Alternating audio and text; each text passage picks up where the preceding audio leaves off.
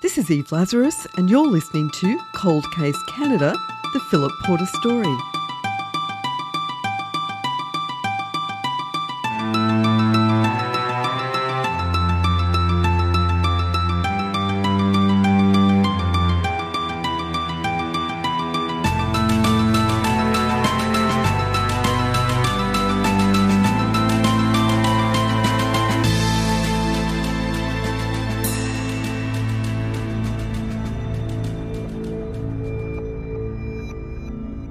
Cold Case Canada is an independently produced true crime podcast hosted by Eve Lazarus, a reporter and author based in Vancouver, British Columbia.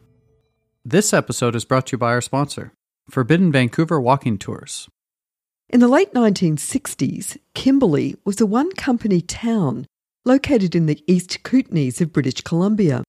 The population was around 7,000 people, and most worked in Cominco's iron and fertiliser plants or at the Sullivan Mine, the biggest lead zinc mine in the world at the time. Robin Porter, a Saskatchewan born mining engineer, was the superintendent of Cominco.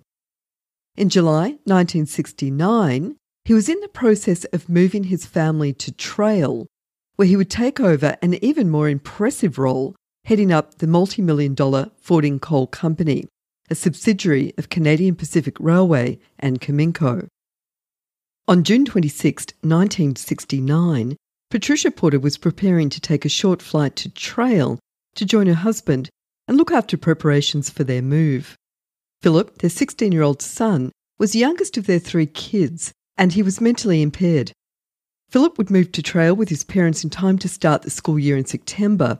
Patricia planned to meet with a school counsellor the next day. A few days earlier, Philip had put all his spare cash about $38 and change into his savings account. He was leaving for scout camp in two days' time, and it was a highlight of his year. Philip had already checked in with Scoutmaster Jack Martin several times to make sure the camp was taking place before he moved to Trail, and his clothing and equipment was laid out in his room. The Porters lived in a large white company house across from McDougall Park in Townsite, a short walk through the forest to the main part of town. Patricia had arranged for their neighbour, Edith Jenkins, to stay with Philip while she was in Trail, and Edith would cook for him and make sure he got to the party that was being thrown in his honour that night by his friends Roy and Sandy Moe. It was the first day of school holidays, and just after one o'clock, Patricia asked Philip to go to the grocery store to pick up some supplies and to collect her airline ticket from the travel agency. Although summer, it was a cold, rainy day, and Philip put on his green ski jacket, brown corduroy pants, and black Oxford shoes. The last words he said to his mother were, I won't be too long, I'm coming home to mess around with my friends. He picked up the ticket at the airline office and headed for the Super Valu. Joyce Bell served him and remembers bagging up five pounds of new potatoes, two loaves of bread, and some tomatoes. Next, he dropped into the Cominco head office, where his father worked, and dropped off some mail. The Cominco accountant, who knew Philip well, watched him head up the trail that would take him home. A school friend and a City of Kimberley foreman both saw Philip walking up the hill towards his house, carrying a large bag of groceries. That was just after 2:30 p.m. Patricia's flight to Trail was cancelled, and at 5 p.m. she was surprised that Philip still hadn't returned home for his dinner. She called around to his friends to see if he'd stop by for a visit, though it was out of character for Philip not to call if he was going to be even a little bit late. She phoned the police to report him missing and then called their neighbour and friend George Williams, who offered to go into town and look for him. George asked around at the shops, and at 7 pm, when he couldn't find any sign of Philip, he went to the RCMP and had them put out a missing persons alert on the radio and broadcast a description of Philip. While police were searching for Philip, Patricia and George Williams waited at the house for news. At 10:20 that night, the phone rang and George answered. After a few seconds of silence, a deep male voice asked, "Who are you?" After George identified himself, the caller asked to speak to Mrs. Porter. Patricia signalled to George to go upstairs and pick up the phone extension and listen in. Your kid is okay, the caller told Patricia. Four times he slowly repeated the same thing. We want a hundred grand. Patricia told him that they didn't have that kind of money, the equivalent of about $785,000 in today's dollars. The caller continued. $100,000 in $20 bills, no marked bills, except he pronounced $100,000 as a $100,000. When she asked if she could speak to her son, the caller said he will be in Vancouver Saturday.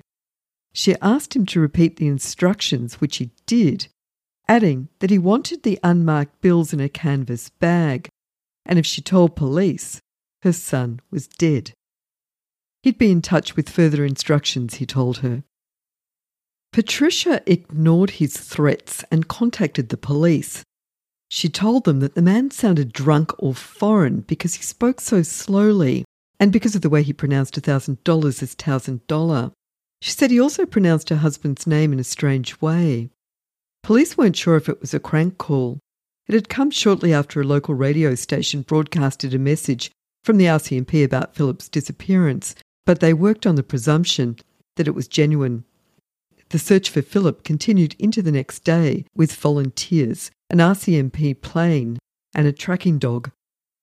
Philip was well known around Kimberley. The brown eyed boy was about five foot ten, slim, and had a long, shambling stride that made him look like he was walking uphill all of the time. He always wore a big smile, and his brown hair flopped over his left eye. While his speech was slow and he was about three years behind his age group academically, he had common sense and he was dependable with a good sense of direction.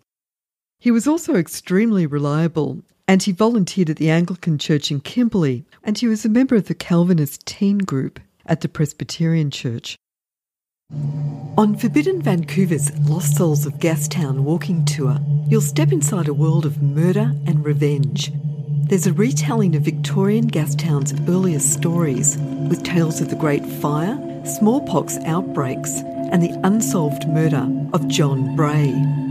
The experience is led by one of Forbidden Vancouver's cast of professional theatre actors, who leads you through the city's oldest back streets and alleyways to a dramatic finale in the heart of Gastown. I took this walking tour and it sure sent a shiver down my spine. Book tickets at forbiddenvancouver.com and save 15% when you use the code COLDCASE. The search for Philip was one of the largest ground and air searches ever seen in the interior of British Columbia. Police from several local detachments took part, along with a few hundred volunteers on horseback and in planes and cars. Roadblocks were set up at Creston, Fernie, Invermere, and other possible escape routes for the kidnappers. Hotels, motels, homes, Cominco properties, the Porter property, vacant houses, lakes and sewer pipes, and all known cabins, roads, and trails from Wycliffe to Canal Flats were searched. Just a few days earlier, some teenagers had knocked Philip off his bike and kicked him. Philip told his mother that he didn't know who they were, but she reported the incident to the RCMP. The kids involved were checked and cleared, and they joined the search. Faye Greenaway was born in Kimberley in 1952. She was a year older than Philip. Her father had worked as an electrician at Cominco's fertilizer plant, and when Philip went missing, she helped in the search. In that time, they were probably the richest people in Kimberley his dad, which you know was the the big shot of Cominco, right? And they lived uh, right up like up on the hill. Of course, you're in a small town. There was about seven thousand people. Just about all the people there were employed by Cominco. If they didn't, they worked in a grocery store, hardware store, ski shops, and a restaurant. That's just how it was. When Philip got taken, well, we were shocked because we were in Little Kimberley. Like, how can this happen? He would just kind of wander around that area where he was, and he just would always be by himself, and he never like hurt anybody, and very quiet. People, people would say hi to him and talk to him, and he'd give maybe one word answers or nothing at all. When he went missing, like a group of us walked on either side of the Mark Creek, which goes down the center of Kimberley. So we were walking along the creek on either side, seeing if we could see anything, you know, a piece of a shirt or whatever. Mm-hmm. Did and several people did that, and so it was like quite a few miles that you would walk, and and then obviously we never found anything. And I was there, and a lot of my friends were, a lot of adults. Yeah, I mean, because we just couldn't believe that this young guy could just disappear. Everybody has different thoughts what mm. they did at the time, but everybody has a thought. I right. can tell you that because everybody was involved because it was so shocking. Ten days after Philip went missing, Robin Porter offered a $2,000 reward for any information leading to the return of his son. And then on July 17th, three weeks after Philip was last seen, the Porters received a ransom note in the mail. The envelope had been postmarked at 11:20 a.m. the previous day in Cranbrook, and the address was typed. The note was typed on cheap paper, all in capital letters, without punctuation or sentence breaks, just like a telegram. It was signed The Syndicate. This is the note read by Mark Dunn. Boy alive, Mrs. Mother. Smarten up if you want him back alive. You were told not to call cops. June 26. Dumb play. Follow instructions exactly, or you'll never see him again. No one will ever find him. We will send you his wristwatch and some of his clothes. His body will be miles down in the ocean. Think it over. Him or the money. Get 60,000 $20 bills in canvas bag, another 40,000 wrapped in brown paper. The note finished by asking Robin Porter to answer the ad in a personal column in the Vancouver Sun. No mention had been made of Philip's watch in any of the media releases or newspaper reports, and police felt that the writer may be the kidnapper and have Philip or at least have had him at one time. Robin took out a personal ad in the Vancouver Sun the next day. He asked for the return of the wristwatch and added the required message, We'll do as you say. Robin raised $100,000 and waited for the next note to arrive. It came on July 24th, a week later. This one was also signed The Syndicate. Here's Mark Dunn. You know damn well we have the watch. When you pay the 60,000 bucks, 40,000 more, you will have a reunion with Philip. July 26, exactly one month. Kid is getting uneasy. Tried to explain.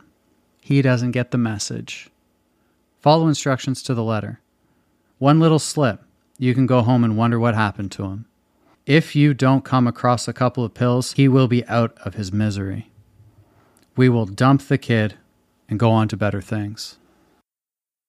The note then goes on to tell the porters to leave the money in a shack near Wycliffe and drive on to Vancouver, where they would be contacted with further instructions. Once again, Robin put a note in the Vancouver Sun personals. We'll do as you say. First send watch. Birdie.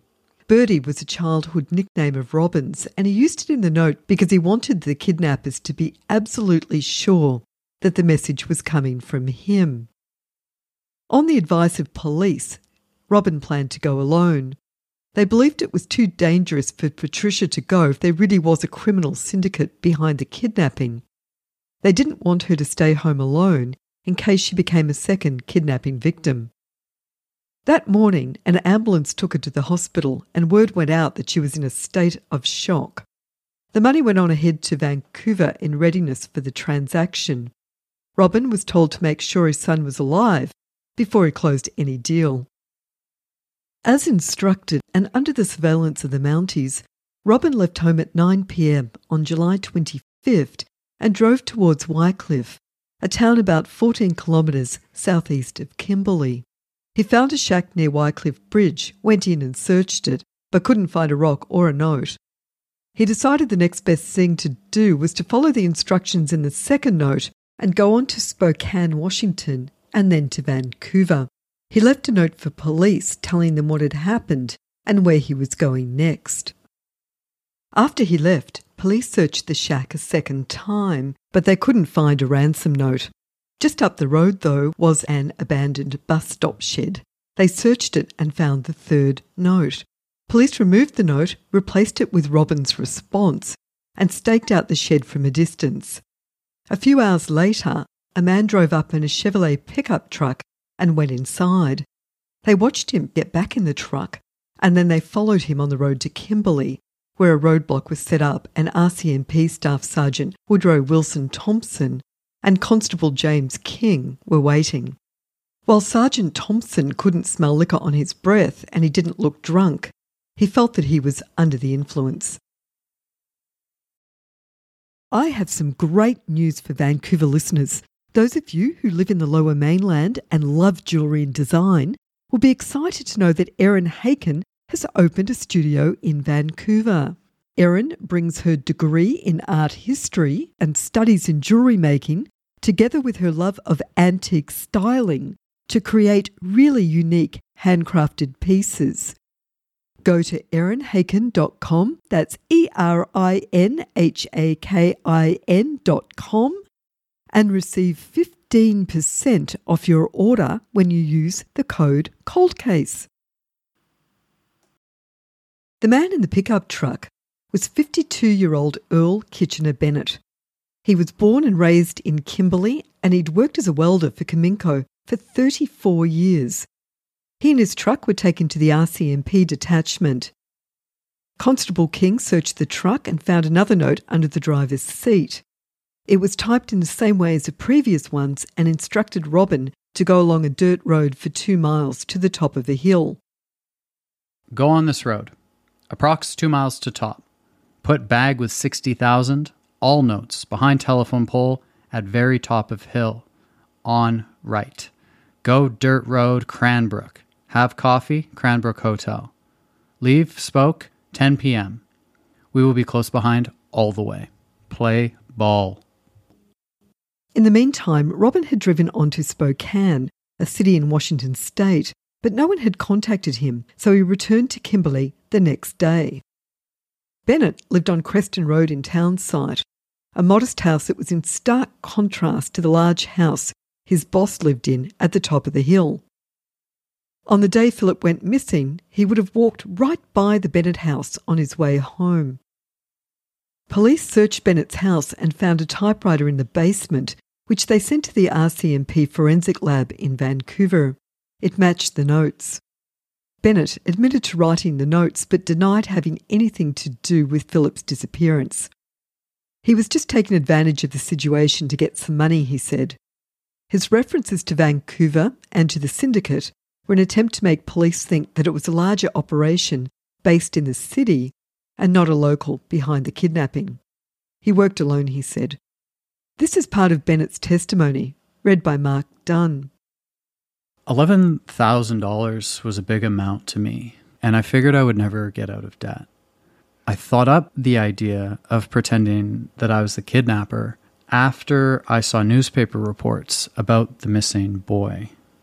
I helped in the search for the boy uh, many times around the Cherry Creek area and Wycliffe.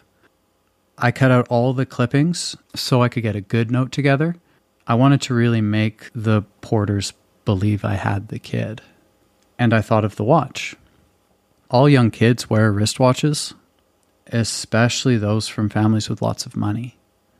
I took a lie detector test four times in the Kimbrook Hotel in Kimberley I thought they'd be satisfied with that. But they asked me to take a truth serum, which I did. I also agreed to be hypnotized, but they said I didn't have to bother. Just to put this into better perspective, $11,000 in 1969 would be worth around $85,000 today. After Bennett's arrest and while he was awaiting trial, the Porters were given a two hour interview with him at the RCMP detachment in Kimberley. Patricia listened carefully to the way Bennett spoke. She said Bennett had an odd way of pronouncing certain words during the interview, and she noticed that he had the same way of speaking as the voice on the phone. These are Patricia Porter's words, read by Megan Dunn. I was sure it was a man within five minutes of being in the same room with him.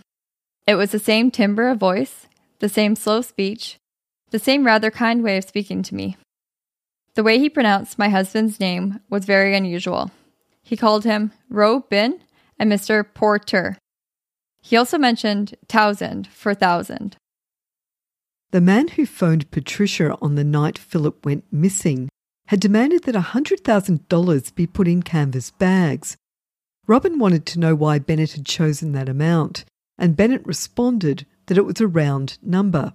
Robin also asked Bennett why he'd wanted the money in canvas bags. Bennett told him, Well, you wouldn't put this sum of money in a paper bag. Robin upped the reward for information about Philip's whereabouts to $5,000. Tips for sightings of Philip were still coming in, likely encouraged by the reward money. The Porters clung to the hope that Philip had escaped from his kidnappers and was in hiding because he was too scared to come home. Porter told reporters that he believed that Philip had been threatened by his kidnappers, that if he went home, his family would be killed, and that was why he wasn't getting in contact with them. Some teenagers in Vancouver tried to exploit the situation and contacted Patricia directly. They told her that Philip was staying with them, but was too scared to come home, and they asked for money so they could take care of him. This is a note that Patricia Porter wrote to them to give to Philip, read by Megan Dunn. If you phone me, you will save your dad $5,000. No one is angry at you at all, darling. We put the $5,000 posters out, and the police were only trying to help us find you because the man at home said he would kill you, but the police put him in jail. We understand what made you leave. We miss you and love you very much. More tips came in from across the country, and police expanded their search to other cities, including Winnipeg, Thunder Bay, Toronto, Montreal, and south of the border, Idaho, Nevada, and Washington. By the end of September 1969, they'd investigated more than 4,000 tips and leads, administered polygraph lie detector tests, and placed wiretaps on suspects' phones. On September 25, 1969, Earl Bennett appeared before a judge and a packed courtroom in Kimberley.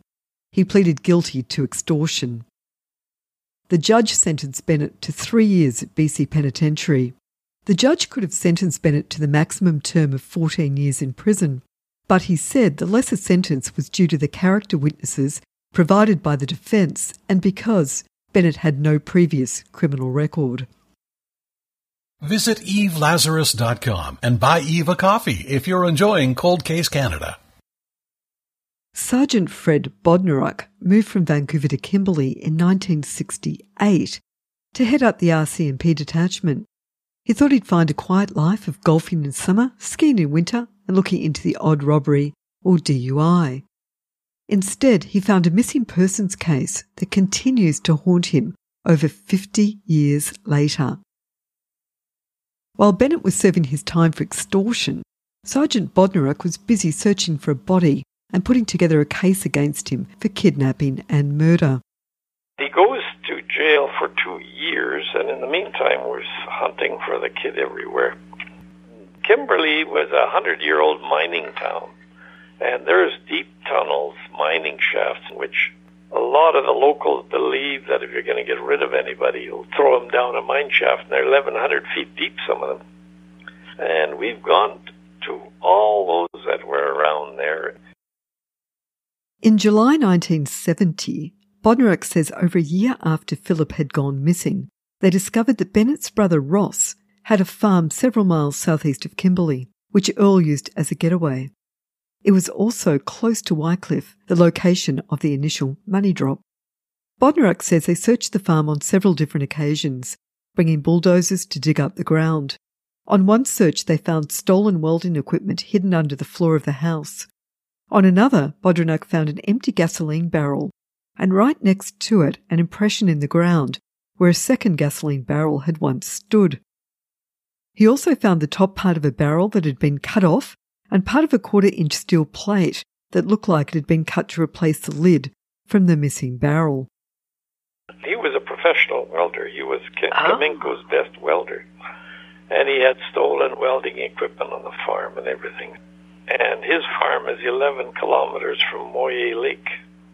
So we had divers and various reasons. But there's one place that you could drive at the side and just, if you had a barrel, you just put it down the bank. It was 85 feet straight down hmm. into a lake.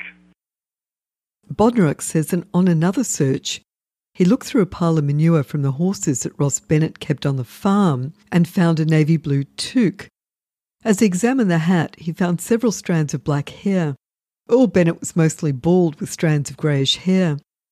Philip, though, was known to wear a toque, and he had dark, healthy hair. Bodnaruck had the porter send him two of Philip's hats. He removed the hair found in them and placed it in separate envelopes to send to the RCMP Crime Detection Laboratory in Vancouver. There they'd be compared with the hair found on the toque from the manure pile. The search also turned up a partially burned grey green blanket about a third of a metre below the surface of a refuse area on the farm. There are a number of stains on it that look like blood. Irene Bennett, Earl's wife, later identified it as looking similar to one that they used for their dog in the car. Sergeant Tony Prokop from the Crime Detection Lab examined 23 skull hairs found in the toque and compared them to the 26 hairs of Philip's that Porter had provided. He also compared Philip's hairs with two scalp hairs found on the scrap of burned blanket and 43 human hairs found among particles of dust vacuumed from Bennett's former truck, which was recovered from Burns Lake. Prokop said that in his opinion, the hairs from the hat, the blanket, and the vacuum particles could have originated from the same source. Different people can have similar hair and hairs on the same head can vary, he said. It was hardly conclusive, and there were still many years to come before DNA would become part of the forensic toolkit. Bennett spent most of his prison sentence at the Agassiz work camp. When he was able to get a temporary pass from jail, he would stay with his wife's brother, Harold Milne, who lived not far away in Chilliwack. In September 1971, Milne drove Bennett to Cranbrook to see his family. He told him on the drive to Cranbrook that Robin Porter had increased the reward money for information about Philip to $5,000. Milne asked Bennett to tell him what he knew of the kidnapping so he could collect the reward and use it to help pay for Bennett's defence lawyer. Bennett said he would think it over, and he also said that he was the only person with all the answers. Milne testified that Bennett seemed quite uncomfortable and that he was worried about something that his wife Irene had said to Sergeant Bodnaruck. Later, on a trip to his brother's farm, Milne said Bennett told him, You know as much about it as I do. Bennett served 26 months of his three year sentence. Upon his release from prison on November 9, 1971, he was arrested again and charged with kidnapping. A guilty verdict came with a maximum sentence of life in prison. Bennett's kidnapping trial kicked off in March 1972. Much of it rested on the defence proving that Bennett could not have kidnapped Philip on that day, nor made the phone call to Patricia Porter at 10:20 that night. There were several friends and family members to back him up. The problem was his wife Irene, his brother Ross, and a young friend of his daughter's all gave evidence that was different from their original statements. Irene, who'd been married to Earl Bennett for 31 years and had four children with him, originally told Bodnaruck that on the day that Philip went missing, she went to bed with a headache in the afternoon and she didn't see her husband until 6 pm. She had not sent him for groceries, she told Bodnaruck. But her story changed at the trial. Bennett, she said, had taken a week's holiday to tile the bathroom. And on July 26th, the day that Philip disappeared, he was up before 8 a.m. to start the job. She continued with an extraordinarily detailed account of her husband's movements that day and night. Her new version of events, including sending Bennett into town twice for groceries, having drinks and dinner together, and seeing him off as he left to visit his sister in law in the hospital before meeting his friends at the pub. He got home around 11 pm Irene was woken by police at seven o'clock the next morning as part of a house to house search for Philip Porter. She said she let police in and showed them around the house and through the basement. While her story sounded convincing at first, Irene started to falter under cross examination. Prosecutor George Murray introduced a letter that she'd written to her brother, Harold Milne, on December 5, 1970. In the letter, she said her husband was, quote, mean and domineering, and she referred to an incident in which she quoted Bennett as saying, He would have beaten me to death, which I do not doubt. She said she'd been upset when she wrote the letter at the time. She just received an angry letter from her husband and had probably exaggerated. They'd later talked things over, she said, and they were both sorry for what they'd said. The reason her statements varied was because she was upset at the time of the police interview, but since then, her memory had returned. Kelly Davidson, the 18 year old friend of Bennett's daughter Karen, was called back to the court by the defence lawyer to say that she'd made a mistake when she said Bennett left the house around 2 pm. He'd actually left the house just after 1, she said, and returned between 2 and 2:30. This now gave Bennett an alibi for the time that Philip was taken, which was thought to be between 2:30 and 3:30. But it's likely that few people would have believed her. When Bennett took the stand, he also gave a minute by minute description of the day and night of June 26th that aligned perfectly with his wife's changed testimony. This showed that he'd had no time to kidnap Philip.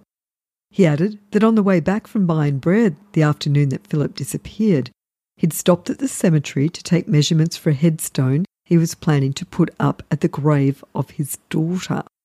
She died in 1960 at the age of six. After that, he visited the auto wreckers and then arrived home just after 5 pm for dinner. There was no way that he could have made the ransom call to Patricia at 10:20 p.m. because at that time he was sitting at a table in the Canadian Hotel in Kimberley drinking beer with his brother and some friends. He had about 6 glasses and left the group only once the entire evening to visit the washroom. He said he didn't phone Mrs. Porter that night or at any other time.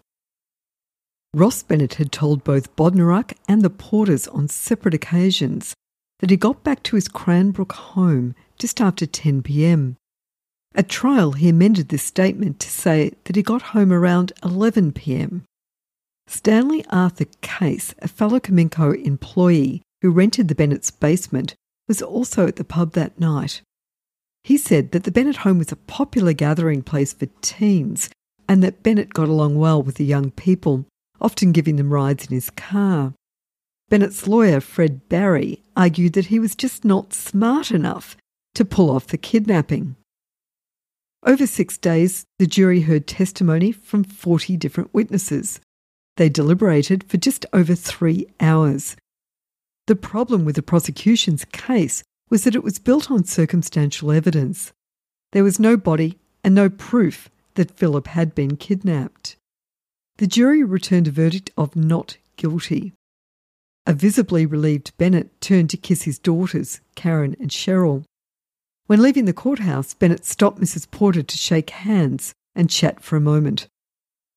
While Bennett was acquitted, he remained a person of interest in Philip's disappearance until his own death in 1974. Then, aged 57, Bennett was working as an oil rig welder. He was killed when the Pan Arctic Oils Limited plane he was in crashed in the Arctic Ocean, 2,500 kilometres north of Edmonton. Retired Sergeant Fred Bodnaruck remains convinced that Bennett was involved in Philip's kidnapping and murder. So Bennett got hauled up again and was was going to get fired. And so they give him an extension again. And uh, I can see him formulating this plan. So he says, all right, I'm going to use the Porter kid as a, because Porter, a rich guy, and he can afford to pay the ransom, mm. 100000 Oh, this is how it unfolds. So uh, Bennett lives right near Porter. The kid walks by the house every day from school. He knows the kid. He waylays the kid on a certain day and he figures, well, I'll take him and hide him on the farm for quite a while because most people won't suspect me. And in a week or so, they'll give a rent and I'll give the kid back. Because Bennett, in his own mind, I really believe was not a murderer. It had to be an accident. In the late 1980s, years after he retired from the RCMP, Bodnaruck helped fund divers from North Vancouver's Candive Construction to take a look around the lake. They couldn't find anything back then, but Bodnaruck figures with all the advances in technology, they could scan the lake bottom and find a gasoline barrel that he believes encases Philip's remains. Still, he says that it would be like finding the golden needle in a haystack. Bodnaruck tells me that after he was interviewed in 2019 by Global News for the 50th anniversary of Philip's missing persons case, he was contacted by a woman. She told him that in 1969, her now ex husband said that he'd killed Philip in a hit and run accident. He'd scooped up his body and buried it in the foundations of a new house that was under construction, he said. Bodnaruck passed the information along to the Kimberley RCMP, he says he's long out of the loop, though, and hasn't heard whether this lead was ever investigated or cleared.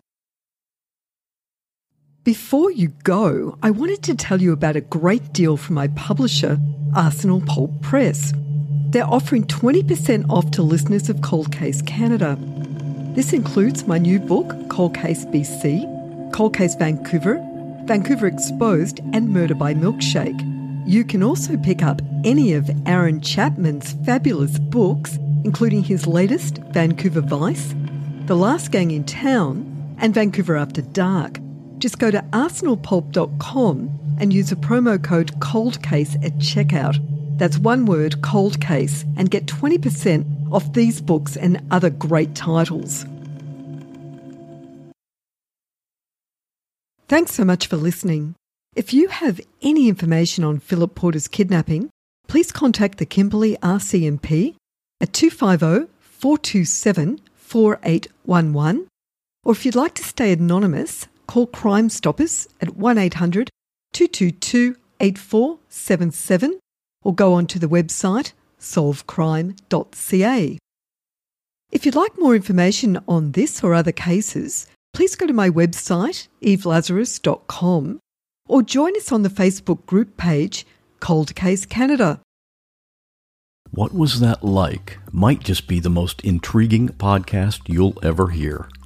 Each episode is a conversation with a regular person who has been through an extremely unusual situation, like Jamie, who discovered a stranger in her bedroom, or Alyssa, whose ex boyfriend came to her work and set himself on fire, or Ramon, whose wife hired a hitman to kill him, or Ross, who at age 8 survived being shot in the head by his father. Real people telling their story firsthand. Listen and subscribe on any podcast app or at whatwasthatlike.com.